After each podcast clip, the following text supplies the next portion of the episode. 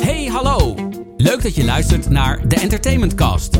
De enige echte podcast over de wereld van entertainment. Het zijn de verhalen van de bedenkers, makers en uitvoerders. Ieder met hun eigen, unieke, inspirerende, uitzonderlijke verhalen. Verhalen over succes, tegenslag, ups en downs, hits en missers. Verhalen die gezamenlijk de wereld van entertainment kleur en inhoud geven. In deze aflevering van de Entertainmentcast gaat Mark Hofstede in gesprek met... Ja, mijn gast van vandaag is muziekdier van de bovenste plank. Er zijn weinig mensen die zoveel taken van onze industrie hebben gezien als hij. Van A&R tot artiestenmanager, maar ook als marketing director bij Universal... tot zendermanager bij 3FM. Van grote baas bij Mojo tot head of Benelux bij Spotify. Dat is een ongekend palet aan ervaringen wat hem uniek maakt in de muziekindustrie. Ik heb het natuurlijk over Wilbert Mutselaars. Welkom Wilbert. Hey Mark. Van het gymnasium... een kleine omzwerving en dan komen we bij de Universiteit van Nijmegen om communicatiewetenschappen te studeren. Waar kwam dat vandaan? Nou, ja, het was eigenlijk niet zo'n... het was geen omzwerving. Ik heb inderdaad gymnasium gedaan, beta. Dus het, met alle exacte vakken. En ik leek voorbestemd om iets aan de TU te gaan doen. Zo. Maar ik wilde school voor journalistiek gaan doen. Ja. En zo simpel is het eigenlijk. En mijn decaan, dat was ook best wel een tijdje geleden dit natuurlijk. Die heeft toen mijn moeder gebeld, geloof ik, van dat een heel slecht idee was. Goeie opening. Ja, van waarom gaat die jongen een hbo-opleiding, hoe komt die daarbij? En ik had daar ook niet zo goed over nagedacht, behalve dat het me interessant leek. Nou. En toen is hij met de suggestie gekomen van als hij dan echt geen bouwkunde wil doen of scheikunde of zoiets... Ja, dan is er nog iets wat er een beetje bij in de buurt komt. En dat is communicatiewetenschap. Nou, dat is eigenlijk ook niet eens echt helemaal waar. Maar dat leek dan zo. En toen ben ik naar de open dag gegaan in Nijmegen. Ik kom uit Tilburg. En toen... en ook nog in Amsterdam. En toen dacht ik, ja, nee, dit lijkt me leuk. Maar eerlijk gezegd met geen enkel idee over wat ik daar dan mee zou gaan doen, hoor. Maar wat mij aansprak was dat het over media ging... over jongerencultuur, over ouders. Nou, eigenlijk heel veel dingen die ik na achteraf gezien dan ook nu, wat soms best wel van pas komt, wat me op dat moment helemaal niet zo leek. Ik heb ook na mijn studie, tijdens mijn studie, kreeg ik een baan aangeboden om daar op de vakgroep te werken als junior docent en onderzoeker. Dat heb ik ook nog gedaan. Dus ik was eigenlijk voorbestemd om te promoveren. Maar ja, toen was ik geloof ik 22 en ik zag mezelf op dat moment in ieder geval niet een soort academisch leven leiden tot mijn pensioen. Nee. Op dat ene kamertje op de Radboud Universiteit in Nijmegen.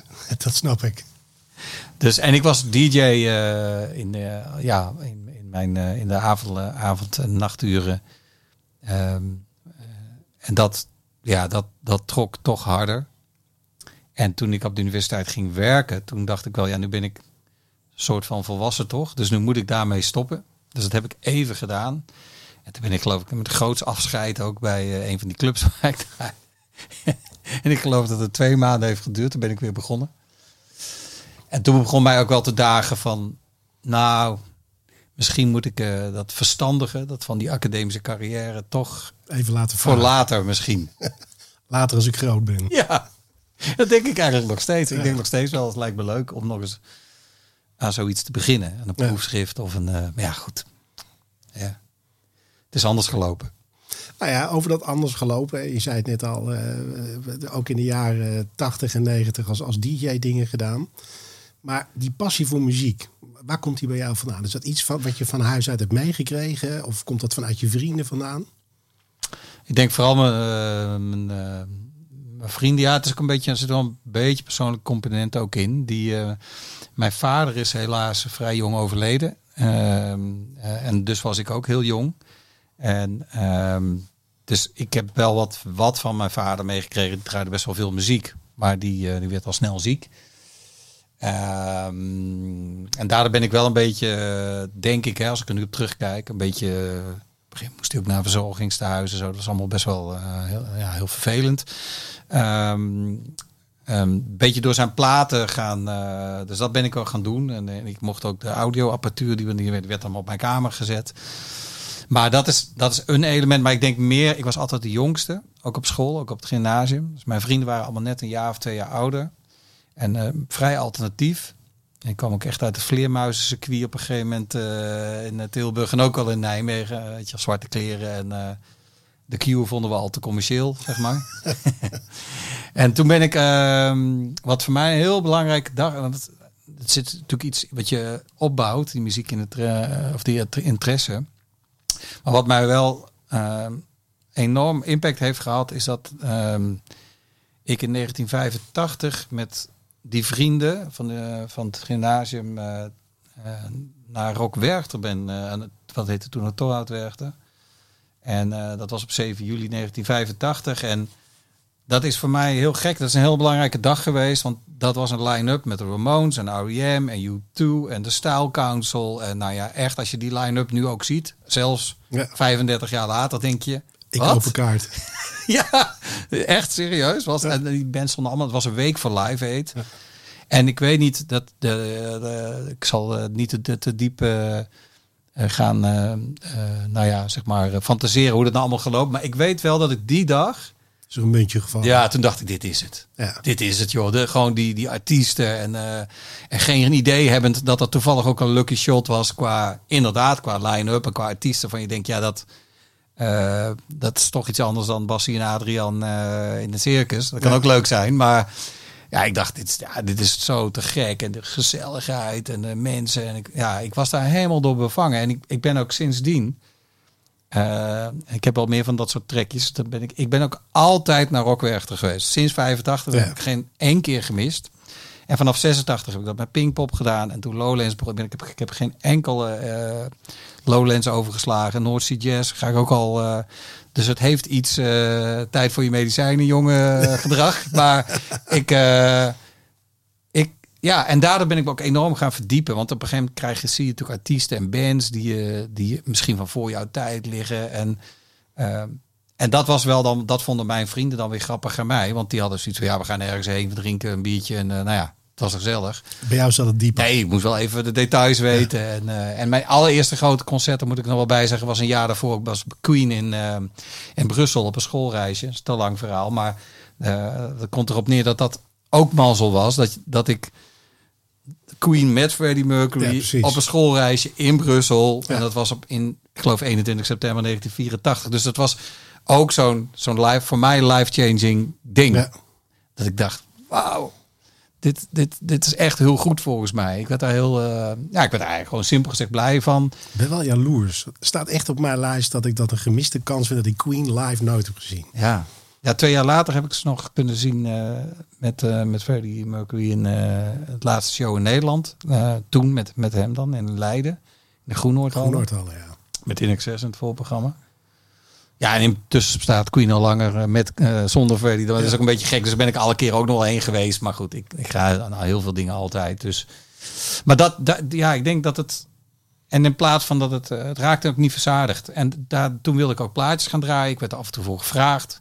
Ik had een wat oudere vriend die in Tilburg in een club draaide. Heel alternatief inderdaad. En daar ging ik een beetje bij staan. En die was een keer ziek. Eigenlijk zoals soms dingen gaan in hun leven. Ja. En toen had hij gezegd, ja, dan moet je die Wilbert vragen. Ja, hoe oud is hij dan? Ja, ik geloof 18. Of was hem niet, was 16. Ja. En toen ben ik dan nog 2 keer 18 geworden. Herkenbaar. En toen ging ik studeren in Nijmegen. En daar had ik eigenlijk ook geluk dat ik heel snel... bij swingen, de Swing heet dat in Nijmegen. En dat was wel de plek. En daar ging ook iemand weg. En die zei, nou, kom een keer proefdraaien. En zo, ja. Maar het is een waanzinnige ervaring. Ik heb zelf vroeger ook gedraaid. Maar mensen lezen op de dansvloer. Ja. Dat blijft een... Ja, want even voor de duidelijkheid. Ik ambieerde totaal geen... Met DJ bedoel ik dus ook muziek draaien voor anderen. Dus niet een radioprogramma maken of... in de club knallen. In de club roepen 3 bier en... gewoon... het was muziek. Ja.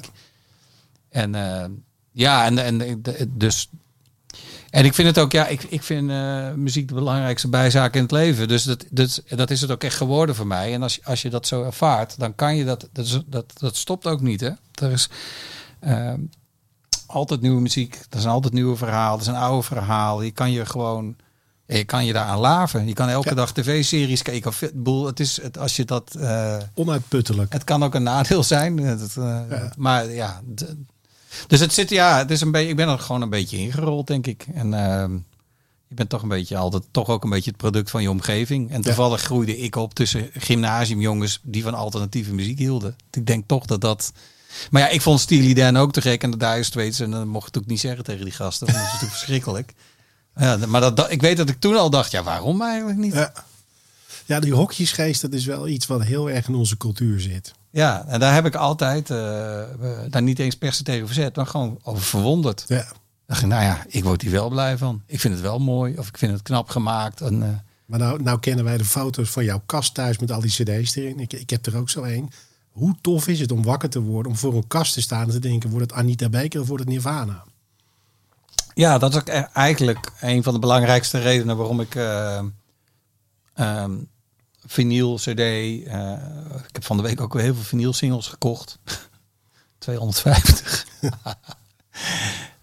Terwijl, ja, ik werk toch echt bij Spotify. Maar dat is ook gewoon omdat ik dat leuk vind. Ik vind ook, daar zit ook een emotionele waarde in. En heel veel van de releases, ook door mijn werk natuurlijk. En dat zal je misschien ook hebben. Er zitten ook projecten bij waar je ooit zelf... Zeker. Al is het maar linksachter. Maakt niet uit wat voor herinnering je hebt, maar je hebt een herinnering.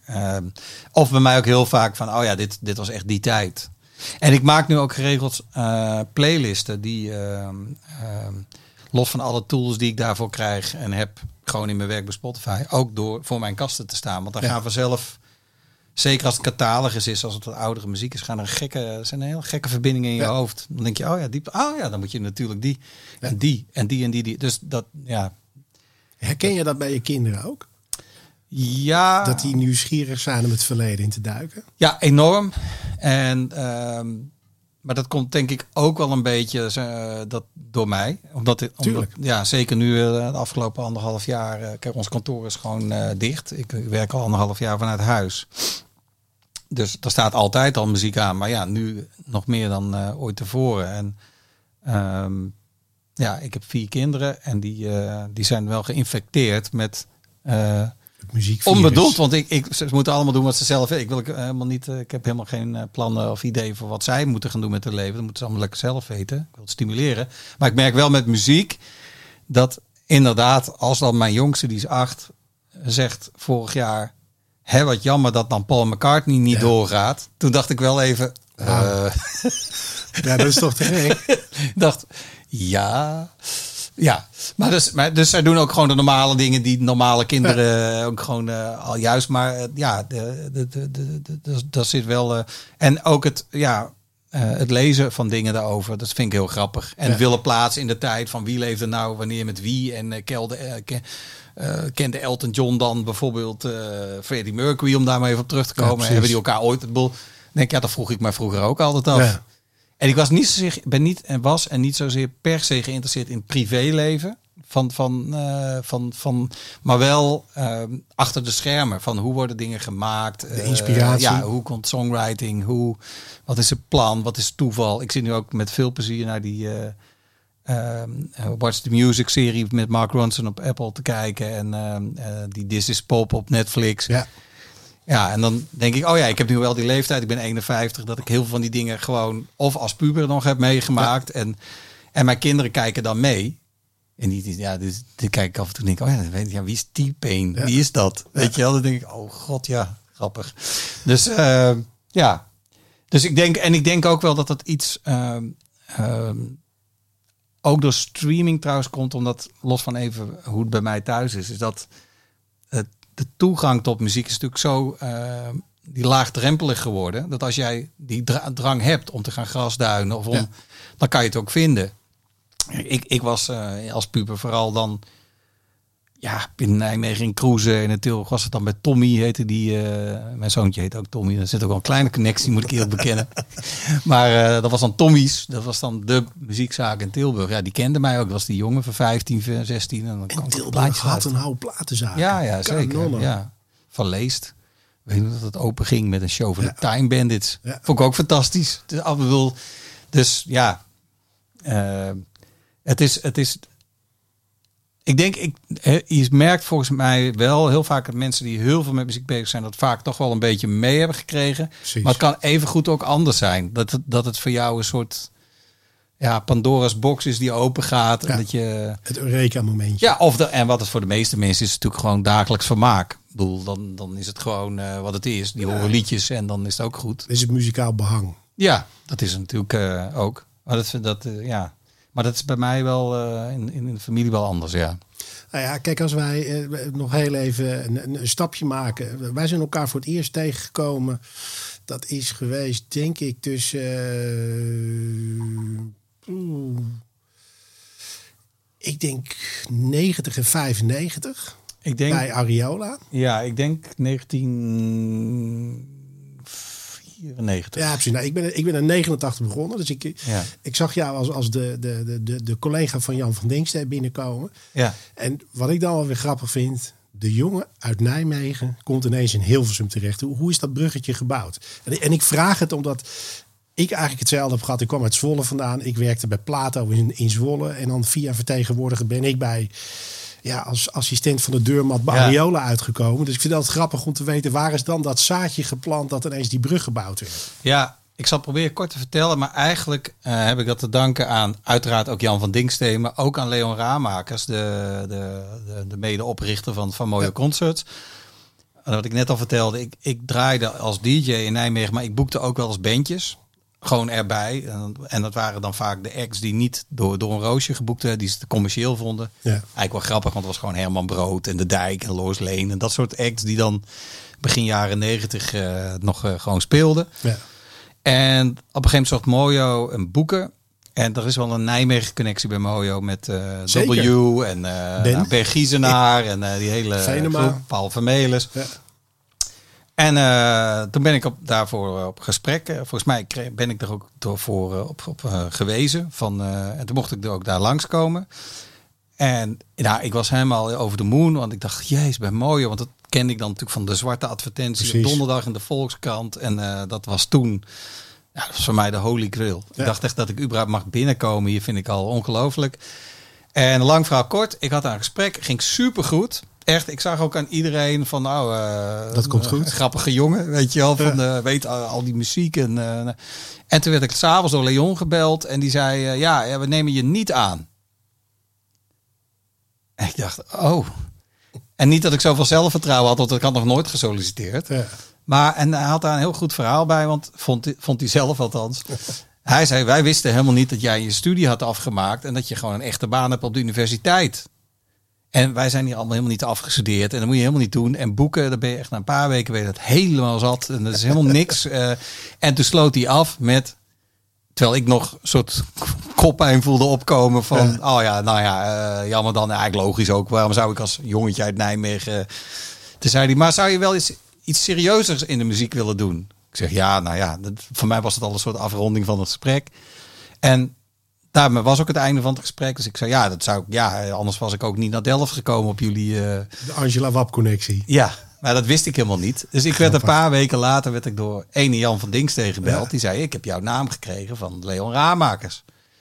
Ik denk, huh? En toen zei hij, ja, we zoeken eigenlijk een E&R-manager. Ik had nog nooit gehoord van E&R-manager. Ik had geen idee wat dat was. En toen ben ik bij hem thuis uitgenodigd. Hij woonde toen nog in Den Haag. En super aardig vent. En ja, die had een imposante wand met cd's. Dus ik was meteen verkocht. Ja. Ik dacht meteen, oh ja, ik vind deze man aardig. En op dat moment deed Ariola, dat weet je natuurlijk ook heel goed. De Urban Dance Squad en Candy Dulfer en Gotcha. Ja. En nou, echt wel... De leuke dingen. De leuke doen. Act. Die ik ook heel ook persoonlijk te gek vond. Ja. En nou, hij heeft gewoon ook gewoon de gekke gok genomen. Denk ik dan. Voor die jongen die nog nooit in Hilversum was geweest, bij wijze van spreken. En ook echt not a clue had verder van precies. Hoe het allemaal... En ik ben ook aangenomen nog voordat ik überhaupt ooit in de pand was geweest. Ja, dat zijn de mooie dingen. Ja, dus zo ben ik daar beland. En ik heb toen dus ontslag genomen aan de universiteit. En dat vond mijn hoogleraar niet leuk. Die zei ook echt van, wat ga jij nou doen? Want ik had dat hele pad voor je. En dan kon je hier universitair docent en hoogleraar worden. En wat ga je nou doen? Ja. Ja, en ik zei, ja, ik weet ook niet precies. Het follow your dream was toen nog niet echt een goed gegeven. Ik weet ook wel dat ik dat nu zo overtuigd was. Hoor. Het was niet, want achteraf is het makkelijk zeggen dat dat een goede beslissing was. Ja. Maar dat wist ik toen echt niet. En ik vond het trouwens in het begin... Ook best wel, ik had er best wel zo mijn bedenkingen. Toen ik in Hilversum dacht ik, oh, dat is toch wel iets anders dan een raar bolwerk wat ik gewend ben. En ik vond het een beetje luidruchtig, letterlijk. En ik dacht, oh, niet iedereen is hier per se altijd met muziek bezig. Nee. En nu snap ik dat natuurlijk allemaal wel. Maar dat zegt, ja, dat is ook gewoon groen zijn als gras. Ja. Maar wel die kans gekregen. En je moet denk ik wat dat betreft... is dat ook wel een soort... Ja, mazzel denk ik. Een soort van, nou ja... En ik denk ook de mazzel dat je in Jan de beste mentor hebt die je had kunnen wensen. Ja, zeker. Want die was natuurlijk... dat wist ik helemaal niet. Maar dat is natuurlijk super ervaren man. En we hebben niet zo heel lang samengewerkt. Want Jan ging op een gegeven moment wel weg. Maar eigenlijk was dat voor mij ook wel weer spannend. Want...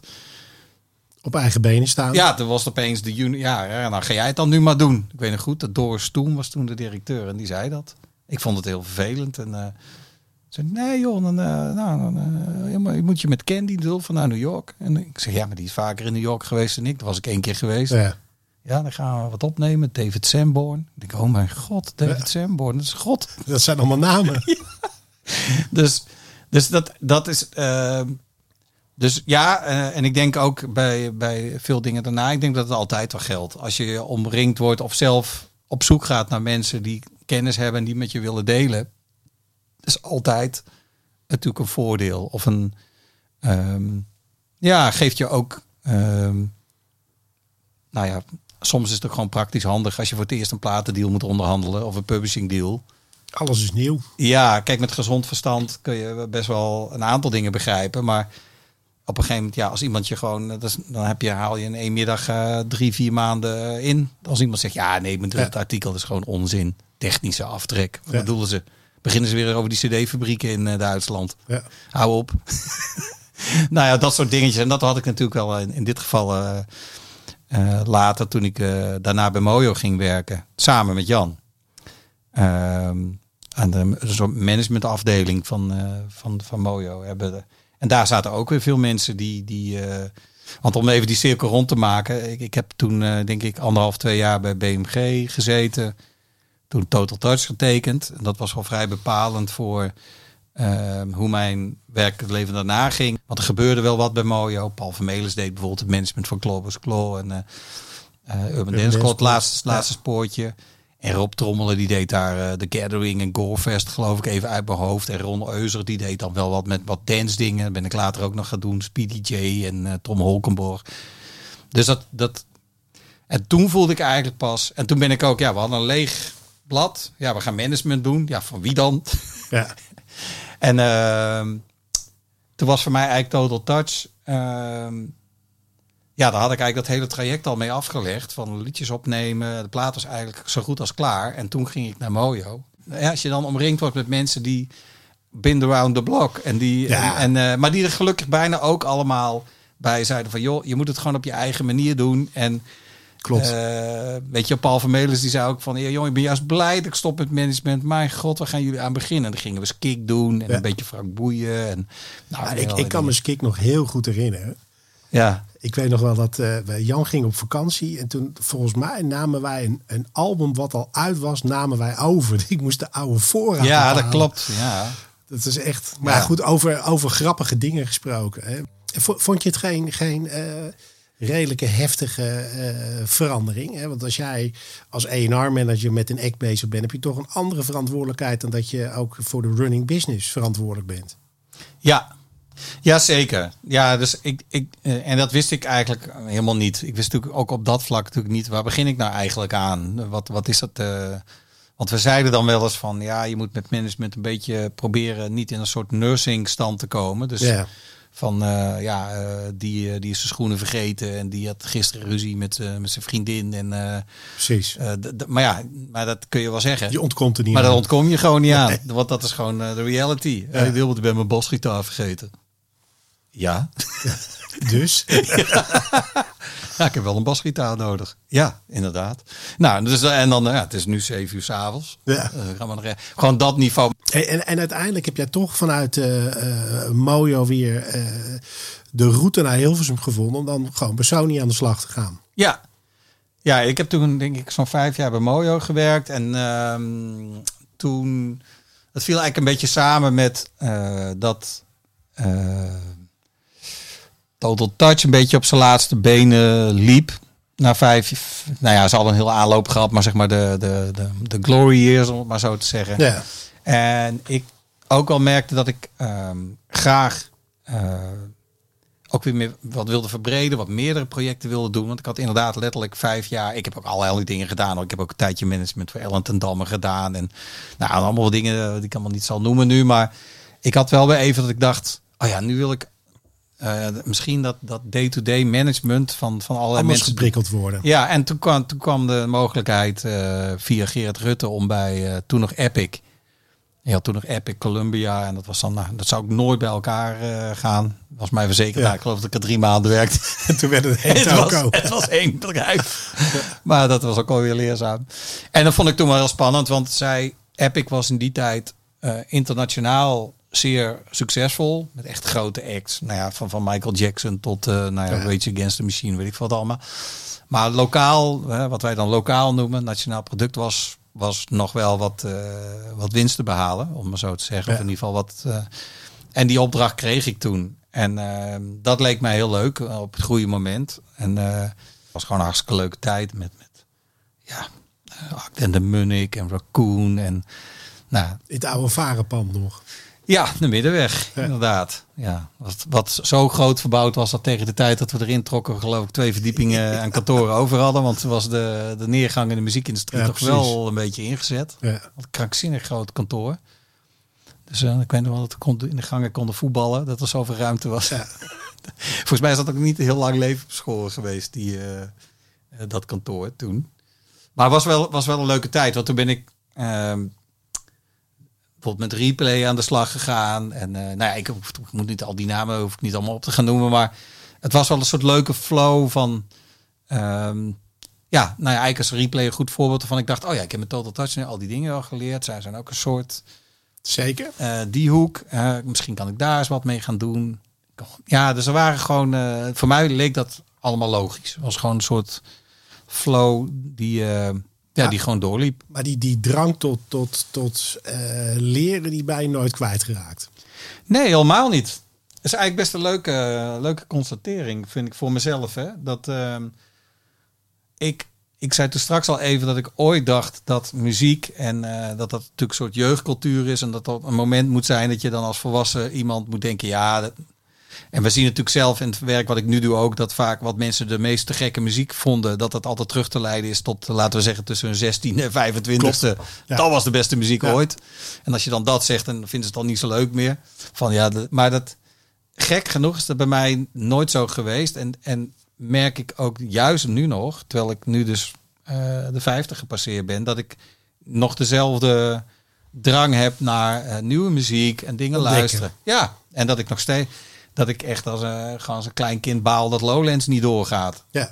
Ja, godsamme. Ja. en dan ben ik de laatste die moet jammeren, weet je wel. Dus het gaat ook niet om mij. Maar ik vind het leuk om bij mezelf te ontdekken. Maar dat zijn de eikpunten die je ook nodig hebt. Nou ja, kennelijk. Ja. Kennelijk, want als je dat niet meer hebt, wat heel normaal is. Dat je op een gegeven moment kan denken, weer een Paradiso. Dan moet je echt wat anders doen. Ja, dan moet je gewoon wat anders gaan doen, denk ik. Als je die mogelijkheid hebt. En anders kan je denk ik ook helemaal dit werk niet naar behoren doen. Dus dan moet ook wel een soort intrinsieke motivatie zijn. Dat je daar juist heel veel plezier uit haalt. En dat je nieuwe dingen wil omarmen en wil begrijpen. In plaats van, vroeger was alles beter. Dus dat is helemaal niet zo. En dan uiteindelijk, na jouw Epic-periode, ga je naar Universal. Ja. Nou, daar heb ik jou nog heel even meegemaakt met Crystal. Oh ja. Ja, dat was een van mijn signings daar. Ja, maar klopt. Was dat voor jou zoiets van, ander roster, andere cultuur, hier kan ik nog wat opsteken? Ja, dat was eigenlijk heel duidelijk. We zijn er toch allemaal namen aan het noemen. Het is misschien een beetje inkwauw. Maar misschien mensen die hier naar luisteren... die zullen misschien ook wel dit is best redelijk ingevoerd zijn. Dat was eigenlijk... Ja, ik werd Volgens mij zocht Theo Roos, die was toen directeur van Universal. En die had ook een plan, eigenlijk wat een beetje leek wat bij Sony al. Bij Sony had je Epic en Columbia, die gingen samen. En bij Universal had je natuurlijk Polydor en Mercury. Waarvan Mercury ongeveer is zat waar wij nu zitten. Klopt. In het wisselpand. Ja. En Polydor daar aan de overkant. En die had toen ook het idee van we gaan een gezamenlijke E&R of lokaal. We moesten nog een beetje kijken. En volgens mij heeft Norbert Plantinga... jouw oude Epic-collega. Ja, mijn oude Epic, die inmiddels naar Universal was verhuisd. En die vond, was toch heel lang Sony-man. Maar er waren wel heel veel veranderingen daarna. Te lang verhaal. En die had, volgens mij heeft die... Dat weet ik eigenlijk niet eens zeker. Zal ik eens een keer aan hem vragen. Volgens mij heeft die tegen Theo Roos gezegd... Volgens mij moet je die Wilbert eens bellen. In ieder geval, ik weet dat ik op gesprek ben geweest met Theo... en met Stef Collignon, want die was toen bij Polydor. En die zei, dan nemen we je eerst even aan als een soort... Ik weet niet eens hoe ik ben begonnen. Volgens mij op een marketingmanager lokaal of zoiets. Maar zei die, dat moet even, want... Er waren wat veranderingen. We moeten nog wat dingen gaan aanpassen. Ja. Dus voorlopig ben jij zogenaamd... weet je wel, dan doe je dat. Maar de bedoeling is... Dat we een lokaal product willen wij gewoon. En het werd mij duidelijk dat Universal had en heeft natuurlijk een enorme dieptecatalogus. En had ook heel veel artiesten die van Herman van Veen en Boudewijn de Groot tot later ook weer de Golden Earring die terugkwamen. Maar BZN, er waren eigenlijk al grote acts die elk jaar wel een plaat maakten, elke 2 jaar. Dus dat was alleen al heel veel werk en ook super uitdagend om juist, vond ik als nog steeds jonge man in die tijd, om soort van het vertrouwen te winnen van Boudewijn de Groot of van Herman van Veen. Oh jochie, je bent nummer 45. Ja, dat was ook zo. Ik snap dat ook wel, die beetje gezonde argwaan van...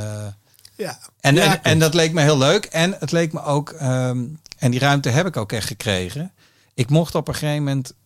zowel marketingmanager of director zijn en hoofd E&R. En dat is altijd in de muziekindustrie questionable. Ja, precies. Ik weet nog dat in Londen dat volgens mij was het Lucian Grange die nu de grote baas is ook, maar die was van heel Universal, maar die was toen nog UK baas.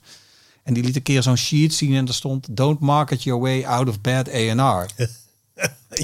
En toen dacht ik, dat is wel een uitspraak. Dat is wel een uitspraak, want dat betekent inderdaad... als je zelf iets hebt getekend... en daar ook je dus eigenlijk in zekere zin ook mee zegt... is het mijn sign of approval. Ja, van ik denk dat dit... Ja. En je weet ook, als je dit werk doet... dat je dat natuurlijk niet... Het is niet een hit is een hit en ik wist het altijd al. Nee, want je moet dat met een team doen. Ja. En zeker in die tijd was je toch nog behoorlijk afhankelijk van... Ja, wat doet de radio er dan mee? Of wat vindt Pietje en Jantje? En let op de ego's. Ik bedoel... Als je dan ook nog zelf de de marketing gaat doen... is toch wel een gevaar dat je denkt... Ja, en dat je je eigen team helemaal over de kling jaagt... van maar het moet en zal lukken. Maar ik denk, eigenlijk door zo'n simpele uitspraak... heeft mij dat wel toen heb ik wel heel tijd gedacht van... die fout moet ik dus niet maken. Nee, dus precies. Als ik kan iets goed vinden of geschikt... want het gaat natuurlijk bij E&R niet om of ik iets zelf te gek vind... of dat ik het thuis zou opzetten. Kunnen we er geld op verdienen? Geld... Ja, dat is uiteindelijk onderaan de streep. Maar toch wel... ik geloof dat ik in die regio eigenlijk nooit zo dacht. Het was meer van... omdat dat een soort natuurlijk gegeven is. Dat de bedoeling is dat iedereen daarvan kan leven. Maar meer van... Past dit nou in het huidige medialandschap? Is dat in de live wereld? Is live wel belangrijk? Wat zijn er voor andere acts? Dat je op die manier gaat kijken. Toen dacht ik, maar dat is eigenlijk ook marketing. Dus eigenlijk is marketing en E&R... ligt veel dichter bij elkaar... Zeker. Dan hoe het in structuren gevangen wordt. En het fijne was dat ik na verloop van tijd ook de vrijheid kreeg. Eerst van Theo Roos en later van Kees van der Hoeven. Ja.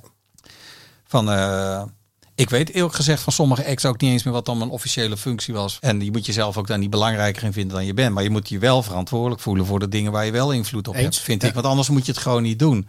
En dat is ook heel simpel, want... Kijk, de artiest heeft alleen zijn eigen carrière. En je kan natuurlijk makkelijk, als je bij zo'n groot label werkt... kan je, voor je het weet, in een stand schieten van...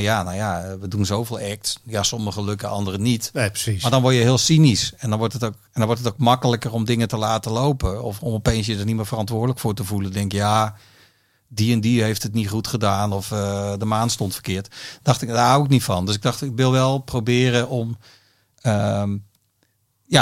met ja, met een soort wel onderbouwd. Want ik vind altijd het praten over onderbuiken, vingerspritsen en zo, denk ik altijd. Dat was heel erg jaren 80 en 90. Ja, dat denk ik, dat is helemaal niet waar. Dat denk je dan. Maar dat eigenlijk, dat als je dat al zo wil noemen, is dat gevoed door al je ervaringen. Je wordt niet geboren met een vingerspritsen gevoel voor. Nee. Het is niet, ja, als de noten zo zijn en dan wordt het een hit. Nee, dan, als dat zo was, dan hadden we dat allemaal lang ontdekt. Dat heeft met context te maken, met wat is de tijdgeest? Hoe gaat het hier in dit bedrijf eigenlijk? Ja. Hoeveel van dit soort bands, acts hebben we eigenlijk al? Maar dan is eigenlijk de tijd waarin we nu leven, hè, waarin data beschikbaar is, dat dingen meetbaar zijn gemaakt. In de jaren 80, 90 was echt nog heel veel. Joh, ik log in op RSB en ik kijk wat we verkocht hebben. RSB, ja. Ja, en dan gaan we eens kijken of we Airplay hebben. En dan maken we een optelsommetje. Meer data was er niet. Nee, en dan elke maandag het evaluatiegesprek met de salesafdeling. En dat was eigenlijk een soort weerbericht. Ja, precies. Ja, maar het was wel heel slecht weer dit weekend. Ja. Dus niemand ging winkelen. Nee. Of het was heel lekker weer. Iedereen zat op het terras. Het was altijd het weer. Ja. Ja, eigenlijk wisten we volgens mij zelf ook al dat we elkaar een beetje voor de gek hielden. Ja. Maar ja, en als iets een enorm succes was, dan... Ik zal ook nog om de wijsheid nog, die ik ook altijd bij mij is gebleven, was van Dries van der Schuit. Die, waar ik sowieso altijd wel een hele andere bloedgroep man, maar ook wel bewondering voor had. Zo, echt. Ja. Omdat die op een gegeven moment had Universal George Michael getekend. Nou, dat hele échec met George Michael bij Sony. En dat was op een of andere manier in mijn bak gedonderd. En toen moest ik dat... Freak heette die plaat. En ik dacht, ja... Dat had een enorme druk op. Want Universal zou wel eens even gaan bewijzen dat wij George Michael wel... Maar dat was eigenlijk best wel een moeilijke plaat. Laten we zeggen, hij staat niet in zijn oeuvre in de top 20. En toen moest ik dat gaan presenteren in Londen, van wat wij er dan mee gingen doen. En ik had iets bedacht, dat zou ik niet vertellen, maar ik denk ook dat het niet echt geholpen heeft. Maar wat de les was, is dat Dries zei, kijk Wilbert, je moet gewoon altijd enthousiast zijn. Hij zegt dus, je moet eigenlijk gewoon van elke plaat zeggen, nou, ik zie geen enkele reden waarom dit geen top 10 hit kan zijn. Hij zegt, want dat werkt namelijk heel simpel. Want dan ben je positief, dat wilden ze horen in Londen. Ja. Als het dan een top 10 is, dan had jij gelijk. Want Nederland was toch wel heel enthousiast. De Belgen deden weer cynisch. De Denen wisten het niet zeker. Ja. Nederlanders. Hij zegt, nou, als het mislukt, hoor je sowieso nooit meer wat van. Want is het bij iedereen mislukt. Ja. En ik dacht, ja, dat is natuurlijk op zekere hoogte houdbaar, dit standpunt. Maar dat opportunisme, waar ik niet echt van mee opgegroeid ben. En ook als heel serieus nam. Ja. Dat bracht ook al een soort lichtheid in. Ja, natuurlijk. Hij zei, maak je niet zo druk, joh. Ja. Hij zei, iedereen vindt dit een kutplaat. Ja. Mooie, allemaal uit de oude doos. Ja, sorry. Ja. Maar als we nog een klein stapje maken. En dan zit je bij Universal. En dan out of the blue. Word je ineens zendermanager bij 3FM. Ja. Nou, over het algemeen zie ik altijd wat dingetjes aankomen. Dat was echt als donderslag bij heldere hemel. Nou, voor mij ergens ook wel. Want... ik had het super naar mijn zin bij Universal. Volgens mij werkte ik dat toen ook al 8 jaar. Waar we de laatste 10 minuten een beetje over hebben gehad. En allerlei hoedanigheden. Ook classics en jazz deed ik er nog bij. En internationale exploitatie met Bocelli en allemaal dat soort dingen. En Marco Bussato in België en zo. En, maar voor mij toch. Ik heb ooit kennelijk, terug naar het begin van het gesprek, ooit met die decaan ooit zo'n beroepskeuzetest gedaan. Toen heb ik opgeschreven, ik heb het nog, dat mij 2 dingen leuk leken. Was bij Mojo Concerts werken en bij Radio 3. Heette toen een Radio 3. Maar ja, dat is net zoiets zeggen als ik wil premier worden. Of er is maar één zo'n... Nou, premier, dat is een gekke vergelijking. Maar ik bedoel, er is er maar één van. Je kan niet... Ja, precies. Ja, de American Dream, iedereen kan president worden. Ja. Nou, nee, er is er maar één tegelijk president. Alhoewel daar sommige mensen zelfs ook nog anders over denken tegenwoordig. Maar... Dat is niet, kan je niet zeggen, laten we allemaal de baas van 3FM worden. Dat kan niet, er is maar één. En ik werd ook gewoon maar iedereen bij de naam, toen doen we nu toch al. Volgens mij was het Kees Toering of Ron Stoelty, die toen bij Radio 2... Kees Toering was toen een zendermanager. Ja, die was zendermanager. En soms leek het wel Ron, omdat wij daar vanuit de muziekindustrie wat meer contact mee hadden, denk ik, voor projecten en zo. En die heeft mij volgens mij gebeld. En een gesprek belegd met Jan Westerhof. Daar heb ik toen over nagedacht. Maar eigenlijk dacht ik... Oké, ik zit nu 8 jaar bij Universal. Ik was toen net bezig met Go Back to the Zoo, geloof ik. En Laura Jansen en nog een paar van die Whalen. Dus ik dacht, ja, eigenlijk kan ik niet weg. Maar... dan is er nooit een moment. Nou, je haalt de woorden uit mijn mond. Dat werd natuurlijk ook door mijn vrienden gezegd. Ja, maar zolang je dit werk blijft doen, kan je nooit weg dan. Want je bent... bovendien, misschien maak je jezelf in je hoofd dan belangrijker dan je bent. Precies. Want jouw opvolger is hun next best friend, als het goed is. Ja. Dacht ik, zo relatief is het natuurlijk ook. Je kan je verantwoordelijk voelen, maar moet je natuurlijk niet gaan verwarren met importantie. En eigen ambitie. Nou, en ik dacht, oké, de baas van 3FM-boarden, die kans is waarschijnlijk eens in de 10 jaar... Al 5 jaar. Ja. Ik was toen nog eind 30. En ik dacht, ja, ik ga toch maar gewoon eens praten. En ik inderdaad, de bedoeling, ik ging ook Radio 6 erbij doen. Soul en Jazz. En later, toen ik erin was, had ook nog Funix. Ook nog een jaar of 3, 4. En die gesprekken gingen hartstikke goed. En het was hartstikke leuk. En ik werd helemaal niet... En ik denk dat het een voordeel is geweest dat ik juist niet van een omroep kwam... een outsider was. Ja, en voor mezelf heel duidelijk idee had van waar het dan met 3FM heen zou moeten gaan. Echt totaal niet gehinderd door al te veel kennis van de radiowereld aan zich. We hadden ook gewoon de wind mee, ook in de muziek. Het was ook makkelijk om toen te zeggen van... Laten we nou onze tanden zetten in Mumford & Sons of Muse. Precies. En dat soort acts die gewoon stadions vullen uiteindelijk. Maar dat commerciële radio echt denkt... wat moeten we hiermee? Ja, dit gaan we echt niet draaien. Nee. Dus er was ook wel... Dat klopte ook met de Lumineers. Ik kan wel 20, 30 acts noemen. Die precies op dat moment in ons mandje vielen. Ja. Waarvan ik dacht, ja, dat is logisch. Dat gaan we gaan doen. Dus zo heb ik daar ook wel een beetje proberen te werken met de DJ's. En ook de muziekredactie. Van, ik vind gewoon dat als iemand bij ons om 3 uur 's nachts wakker wordt gemaakt. En zegt, noem 20 acts die core zijn voor 3FM. Dan moet je er 18 goed hebben. Ja. En als we dat niet hebben, als we allemaal andere ideeën hebben van wat dat is, dan is er iets mis. Dan moeten we gewoon duidelijker afspreken met elkaar. Ja. En als dat vaststaat, kan je ook makkelijker cirkels eromheen trekken. Kan je ook wat breder gaan. Dan kan je ook serieustellend, kan je ook Ronnie Flex maken. Hebben we ook gedaan. Wetende dat dan misschien niet zo aanslaat. Want dat wisten we natuurlijk wel. Zelfs de jeugd van tegenwoordig of de opposites. Wisten we ook met de muziektestjes van toen. Ja, dan wist ik gewoon de eerste 6 weken test dat gewoon niet zo... leuk. Ja. Terwijl door de buitenwereld al werd van ja, is echt een 3FM-ex. En ik dacht, nou, onze luisteraars die denken daar wat anders over. Die moeten er nog in groeien. Ja, die moeten er nog in groeien. En maar dat leer je dan op een gegeven moment ook. Van als je dan volhoudt, om het maar zo te zeggen. Of met ex zoals Chef Special en Kensington. Ja, die hebben geloof ik 5, 6 singles gehad. Die wij dan alleen op 3FM draaiden. En die eigenlijk gewoon niet zoveel deden. En dat wij ook wel een beetje dachten, ja, hoe lang... En dat hebben we dan niet zelf gedaan. Wij faciliteren het alleen maar. Die acts hebben zich doorontwikkeld en zijn doorgegaan. En dan nog een beter liedje. En uiteindelijk, ja, met Typhoon. Dat is ook zo typisch. Ja, maar er best wel veel van die acts die...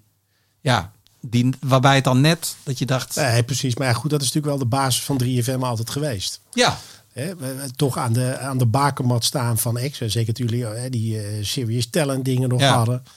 Ja, en ik denk ook dat toen op een gegeven moment dreigde, of was eigenlijk Funix failliet. En dat werd wel een beetje gefund door de NPO, maar heel beperkt.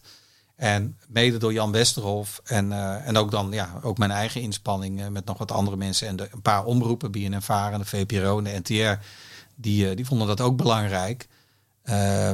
Hebben Funix eigenlijk tot een NPO-zender kunnen maken. Ja. Tegen de verdrukking en tegen de bezuinigingen in. Was best een moeilijke tijd. En toen mocht ik me daar weer... Want dat zou ik dan even doen. Uiteindelijk heb ik dat tot mijn laatste dag bij de NPO gedaan. Moest ik me daar echt weer meer in verdiepen. Van, hoe ga je nou met een stadsjongeren zender om? En hoe is dat complementair aan 3FM? Nou, die hele discussie. Hoe ga je nou eigenlijk om met hiphop? Ik vond het super leuk. Echt. En ook daar gewoon met dingen... Deels dingen toepassen die ik dan met 3FM had geleerd. Ja, waarom beginnen we niet met Funix Awards? We hebben 3FM, Funix Awards. Waarom? Ja, we hebben dit. Nou, waarom doen we niet de dikste 1000 bij?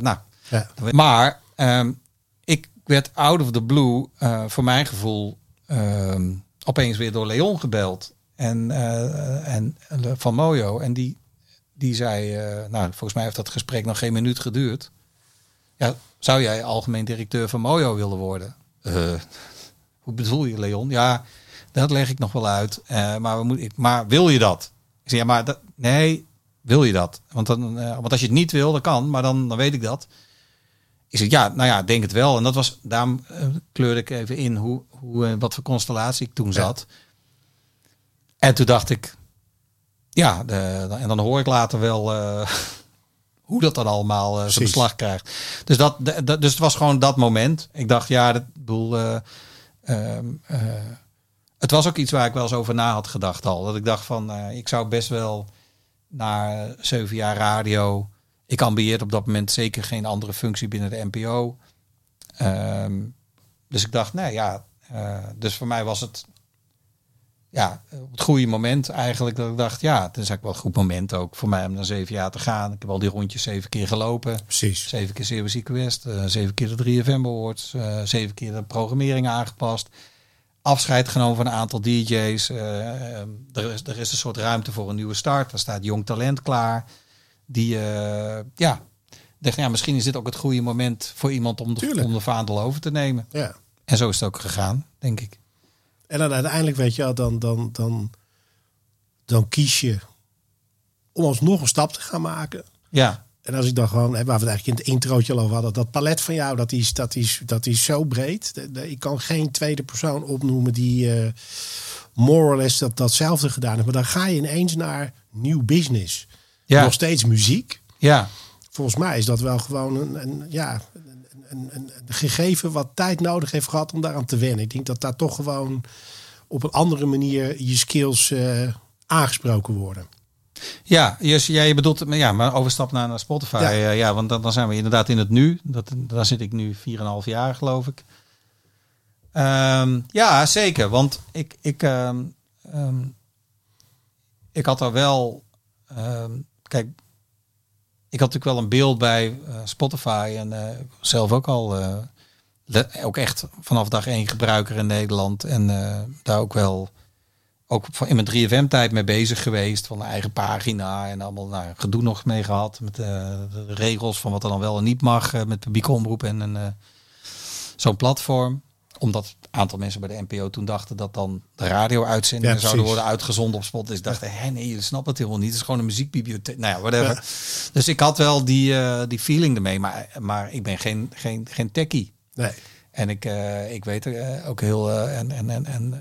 zoals ik bij 3FM ook wel weet hoe een goede studio eruit ziet. En dan kan ik gewoon dingen aansluiten door mijn ervaring als manager. Precies. En ik heb ook wel eens een keer op de ondersteboven op podia gelegen om nog een gitaarversterker aan te krijgen. En... Ja. Wat dingen af te galmen, omdat het monitormixer er niet was. Maar ik niet per se de ambitie om de beste studiobouwer van Nederland te worden of zoiets. Dus helemaal niet. En dat is eigenlijk bij Spotify nu ook. Dat ik meer bezig ben met wat ik denk wat eruit moet komen en wat functioneel is. En dan hebben een paar duizend mensen in de hele wereld die allemaal dingen bouwen. Innovatie is natuurlijk wel gewoon de basis... Ja. Van een bedrijf als Spotify. Dan ga je naar de rest van de muziekindustrie kijken. Eigenlijk alle grote technologische veranderingen zijn door derden bedacht. Nooit vanuit de industrie zelf. Ja, dat is wel toch wel een beetje. En dat is waar. Maar ik vind wel dat de muziekindustrie, om het maar even heel breed te doen, wel iets te vaak door outsiders is weggezet als... te laat, dit en niet onder... En hadden ze maar dit en dat moeten doen. Als genoeg waarachtige kritiek te geven op hoe de muziekindustrie ooit... en over allerlei dingen. Maar ik denk dat we niet moeten vergeten dat de muziekindustrie ook als eerste... te maken kreeg met die digitale revolutie. Kijk, en later kregen mensen ging de filmwereld en de fotograaf en de boekenbranche en opeens dat iedereen stond in brand en boos en teleurgesteld of blij, maar net van welk oogpunt je erin zat. En dacht ik, en wij hadden nog, ik zie achter jou ook iets hangen, Sinfonica Rosso van Marco Borsato. Ja, we hadden nog gewoon een budget. En toen cd-verkoop al toch best wel afliep... en het niet elk weekend af te verklaren was met het weer... maar dat er toch wel iets anders aan de hand was... kwam er dan opeens een DVD van Marco Borsato. Dat was de DVD-markt. Was opeens, dat kan je vast ook nog herinneren... er verkochten we honderdduizenden DVD's... van dingen die we niet eens in ons budget hadden staan. Nee. Dus onze cijfers waren uitstekend... En het was natuurlijk niet zo van, stop maar met cd's. Want als je te snel was begonnen... Dat kan je wel vanuit macro-perspectief natuurlijk zien. Zeker als je terugkijkt, is het helemaal makkelijk. Van koekoek. Maar je kan wel misschien voorspellen hoe iets loopt. Maar hoe consumentengedrag zich ontwikkelt en hoe... Ja, dat is een ander verhaal. Dat is een ander verhaal. Ja. En daarvan kan je misschien zeggen... Ja, de houding van... We gaan het bestrijden. We gaan met die ene jong en permanent... die gaan we in zijn nek pakken. En die krijgt strafpunten, want die heeft iets op kazaar gedaan. Precies. Ja, dat was natuurlijk een heel dom idee. Maar dat was natuurlijk uit paniek. Maar ik heb natuurlijk wel meegemaakt... die transitie van... zelfs naar ringtones. Dat was natuurlijk ook even een ding. Hadden we het toppertje, had ik via een toeval hadden we dat. Maar toppertje was echt van appel en een ei via het Oosterhuis. Als dat bij ons bij Universal belandt. Sowieso een grappig verhaal. Daar kan je alleen al een uur over praten. Over wat met dat liedje en hoe gek dat. En dat bleek opeens het verdienmodel los van de single de ringtone te zijn. Precies. Dus daar werd wel veel aan gedaan. En ik denk wel dat toen streaming kwam. Ik denk dat weet ik nu ook omdat ik er nu al een tijdje werk. Is er bij Spotify de feit dat het heeft kunnen ontstaan... was eigenlijk omdat er niet zoveel geloof in was. Want er waren wel partijen, zeker in Silicon Valley in Californië... die natuurlijk... Je hoeft echt niet een soort rocket science om te bedenken van... Ja, als we dat nou gewoon allemaal online gaan aanbieden... dat hadden natuurlijk wel meer mensen bedacht. Alleen de labels wilden dat niet. Het was te vroeg. En alleen in Zweden, en dus ook in Nederland... In Zweden lag de muziekindustrie al zo ver... De traditionele muziekindustrie eigenlijk al zo ver op zijn gat. CD-verkopers al zo. Spotify is niet in plaats van CD's en vinyl gekomen. Spotify is in plaats van piracy gekomen. Ja, zeker. Dus de Pirate Bay en heel die weer. Dus uiteindelijk, dat zegt Daniel Ek, de oprichter van Spotify zelf ook nog steeds, tot vervelend toe wie het wil horen, was dat hij in Zweden ook een beetje, dat een paar van die gasten dachten, dat wordt natuurlijk helemaal niks. Nee. Want niemand wil meer betalen voor muziek. Uitgerekend hier in Zweden is het gewoon... En dat was in Nederland niet anders. Hè. Dat was ook het geloof van die nieuwe generatie... die willen nog wel geld uitgeven. Concertkaartjes, die mag je ook duurder maken... want dat is schaarste. Maar muziek is for free. Dus dat heeft gek genoeg het klimaat geschapen... dat uiteindelijk ook zelfs een partij als Universal Sony... dan maar even heeft gebeld met het hoofdkantoor... van we hebben hier 2 gasten... en die wilden iets met een app en... let's give it a try. En dan lijkt het nog, Zweden. Ja, precies. Dat is wel heel ver weg. En ik denk dat gek genoeg, dat noemen ze dan de wet van de remmende voorsprong, leek het heel vaak in landen als Zweden en Nederland, daar bleek toen opeens weer een voordeel te worden. Want toen bleek dus de landen die, wat wij dan tech-savvy noemen, wat een publiek heeft wat al best wel gewend is om online te zoeken en ook de ervaring had van al die data binnenhalen en dan heb je weer niet de goede, of dan gingen labels van spoofing doen, weet je wel, het hele net vol pompen met zogenaamd de nieuwe U2, maar dat was het dan niet, had je weer ruis op je harde schijf staan. Toen dat dus eenmaal een soort alternatief voorkwam van voor een beperkt bedrag per maand heb je eigenlijk toegang tot al heel veel in het begin. Gek genoeg juist in landen als Nederland en Zweden meteen tractie. Veel sneller dan ook zelfs de oprichters. Die waren helemaal overvallen van dit. En dus dat hebben we natuurlijk allemaal wel gezien. En lang was nog het downloadmodel natuurlijk, wat iTunes. Als jij nou kijkt naar de enorme stroom muziek die er is, dat is natuurlijk een soort van tsunami. Het lijkt me voor jullie echt een uitdaging om dat... überhaupt te kunnen managen. Ja, nee, dat is het ook echt. Ik bedoel, eigenlijk op wat ik net zei, is dat omdat er voor alle genres per definitie plek is. Digitaal is de ruimte onuitputtelijk.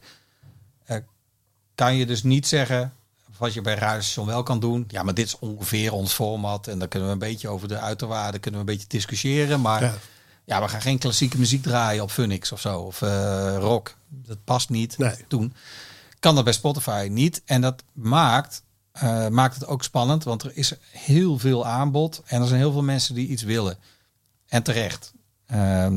Want ik heb zelf natuurlijk ook ervaren hoe het is als je inspant voor een act. Of voor meerdere. Of je nou bij een label werkt of management. Laat staan als je de artiest bent. Of in de live wereld zit. Gelukkig ben je nooit afhankelijk van één kanaal of van één weg. Maar het is natuurlijk onmiskenbaar zo dat Spotify of streaming in de breedte, maar in Nederland is Spotify wel heel dominant daarin, denk ik. Dat natuurlijk ook een belangrijke rol kan hebben. Streaming is al lang niet meer iets alleen voor Gen Z of de millennials. Dus zeker niet. Zeker in Nederland is dat gewoon voor de hele bevolking. Dat kan je ook zien, de aantallen die Spotify gebruiken. Dat is gewoon mainstream. Dat betekent ook dat mensen, natuurlijk, sommige mensen zullen nog elke dag U2 intypen. Ja. En dan... Ja. En dan, het doet het.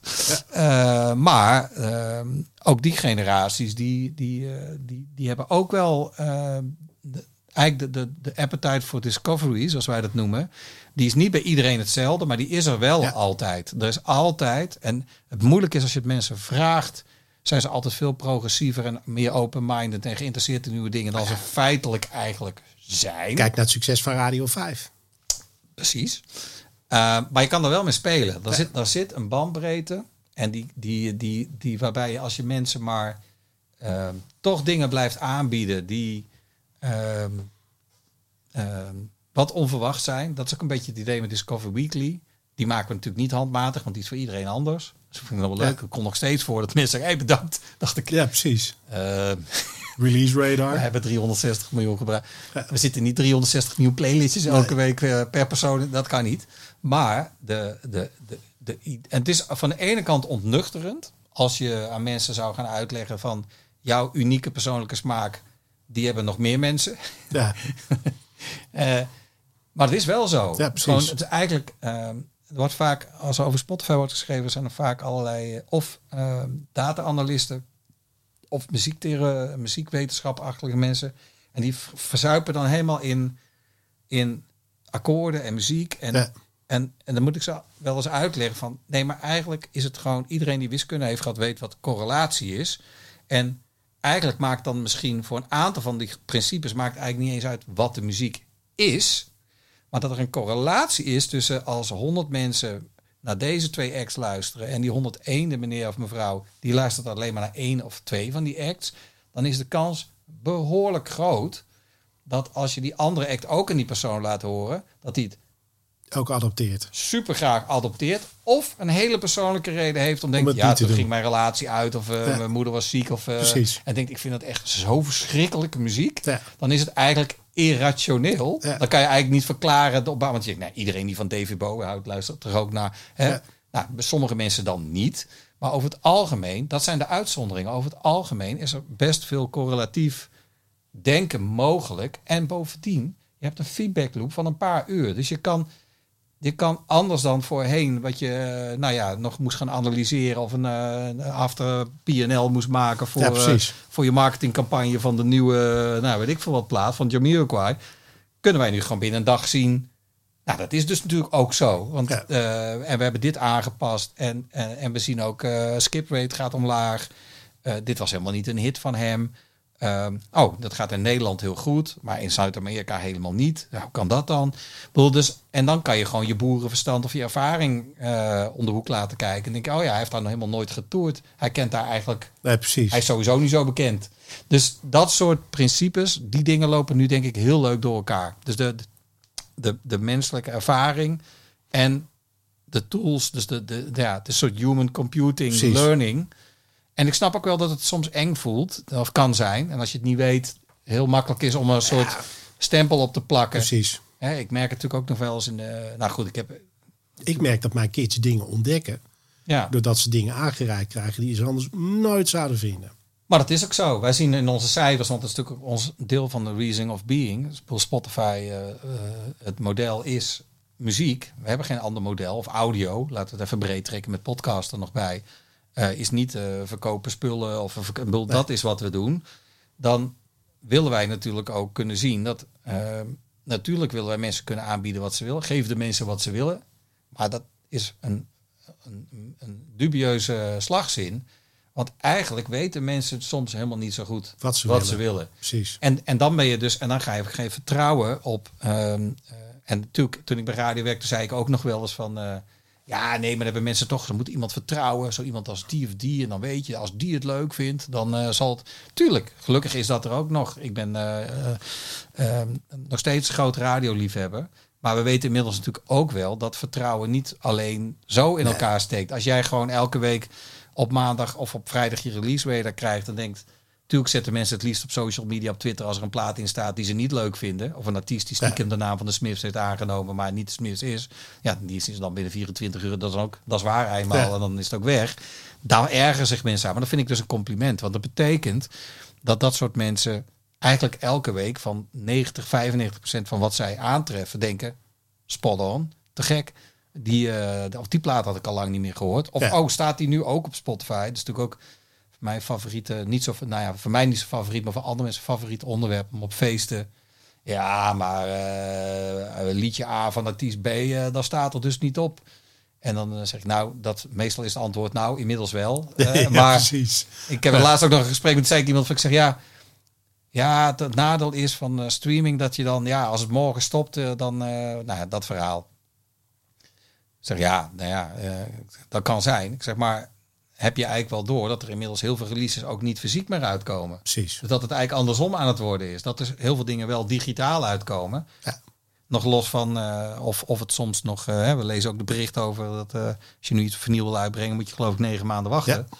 En wat er ook toe leidt dat heel veel mensen zeggen... we brengen het maar helemaal niet meer op een fysiek product uit. En ik denk voor sommige artiesten is het... juist halszaak om dat wel te doen. Om dat fysieke te hebben. Als je een theatertour doet. Of het is een soort merchandise. Maar dat is ook niet van nu. Hè. Dat weten we ook al heel lang. Nee, dat emotie kopen, dat is niet minder geworden. Nee, dat kan een t-shirt zijn. Precies. Dat kan ook vinyl of een cd zijn. Of voor mij een apart cassettebandje of een kleitablet. Maar dus dat is er nog. En dat blijft ook nog heel lang. Dat vind ik ook heel leuk. Doe ik zelf ook aan mee. Ik bedoel, dat vind ik ook heel leuk. Maar het idee dat...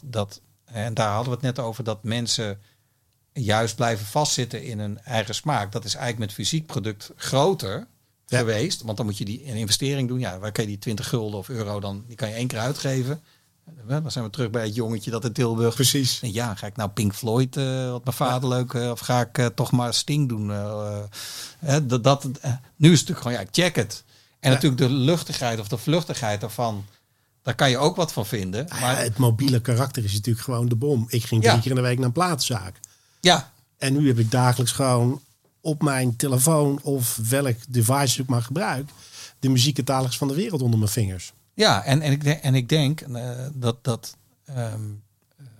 dat we nog niet met z'n allen precies kunnen overzien. Dat is vaker met dit soort dingen van er vallen natuurlijk allerlei elementen natuurlijk nu samen, ook met de coronatijd van hoe. Hang naartoe. Hoe zijn de markten? In België heb ik toch soms nog andere gesprekken, ook met artiesten en labels dan in Nederland. Terwijl die labels vaak gewoon Benelux georganiseerd zijn. Dus dan is het het kantoor van label A of B in België. Maar daar merk ik nu de afgelopen 4-5 jaar ook al wel die omslag van...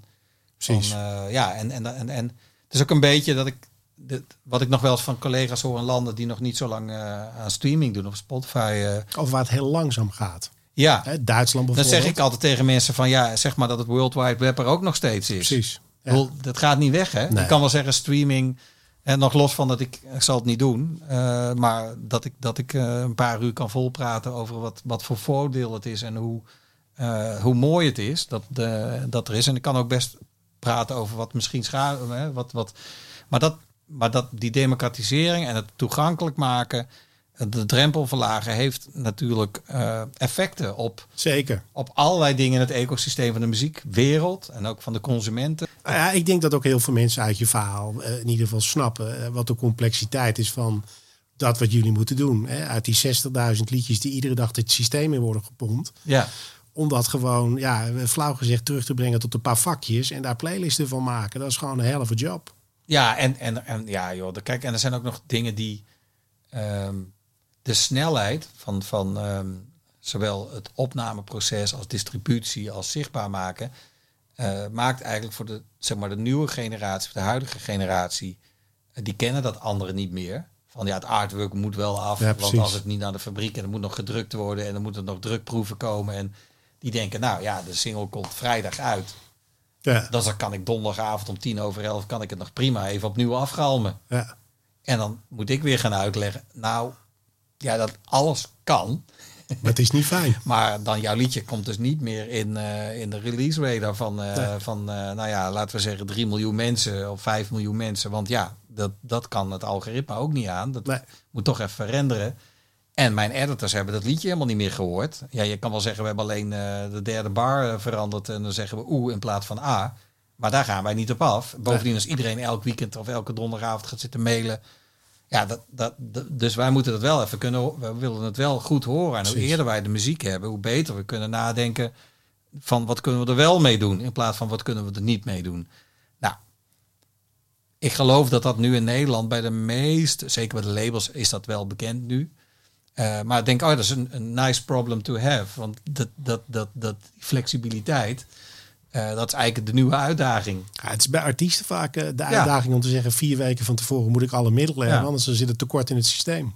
Ja, en dat is ook zo. En ik snap ook dat artiesten zijn die denken, maar hoezo dan? Ik heb het toch nu af? Ja. Maar dan denk ik, maar daar komt dan, en dan is de cirkel misschien ook rond, dan denk ik, daar komt dat er ook wel de rol van een management of een label of een andere partij die zeggen, dat kan wel zo, maar something terrible happens if you don't promote. Ja, mooie Island slogan. Nothing! Precies. Dus dat is ook gewoon heel veel van die oude wetten van klopt. Van promotie en marketing en storytelling, of tegenwoordig heet het narratief. Precies. Die zijn in de basis natuurlijk niet zo veranderd. Je hebt alleen gewoon veel meer mogelijkheden. Ja, dat klopt. Wat is je ambitie? Waar wil je naartoe groeien? Je hebt zoveel gedaan dat ik me zou kunnen voorstellen dat je zegt van ik ben wel een beetje mijn ambities die heb ik wel redelijk waargemaakt, maar ik zou nog wel nog 1 paal ergens in de grond willen slaan. Op welk vlak dan ook.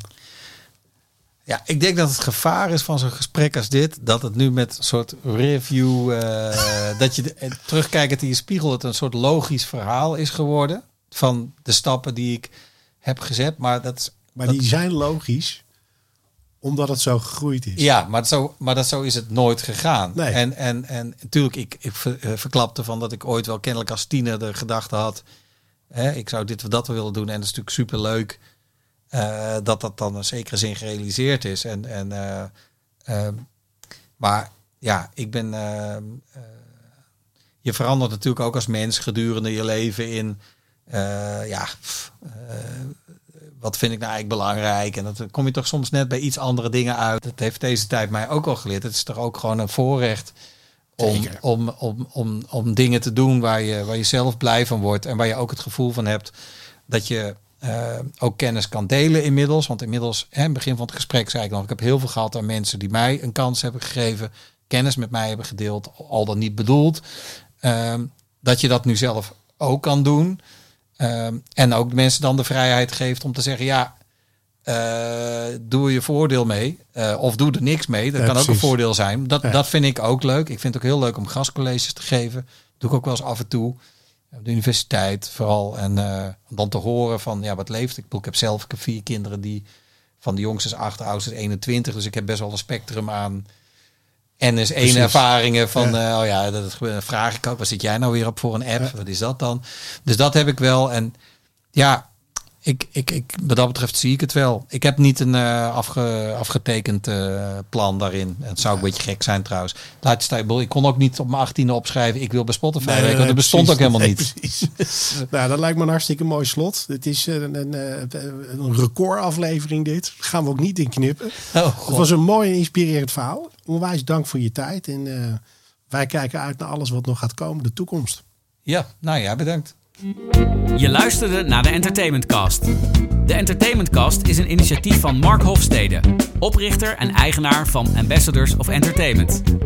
Hopelijk treffen we elkaar weer bij een volgende aflevering van de Entertainmentcast.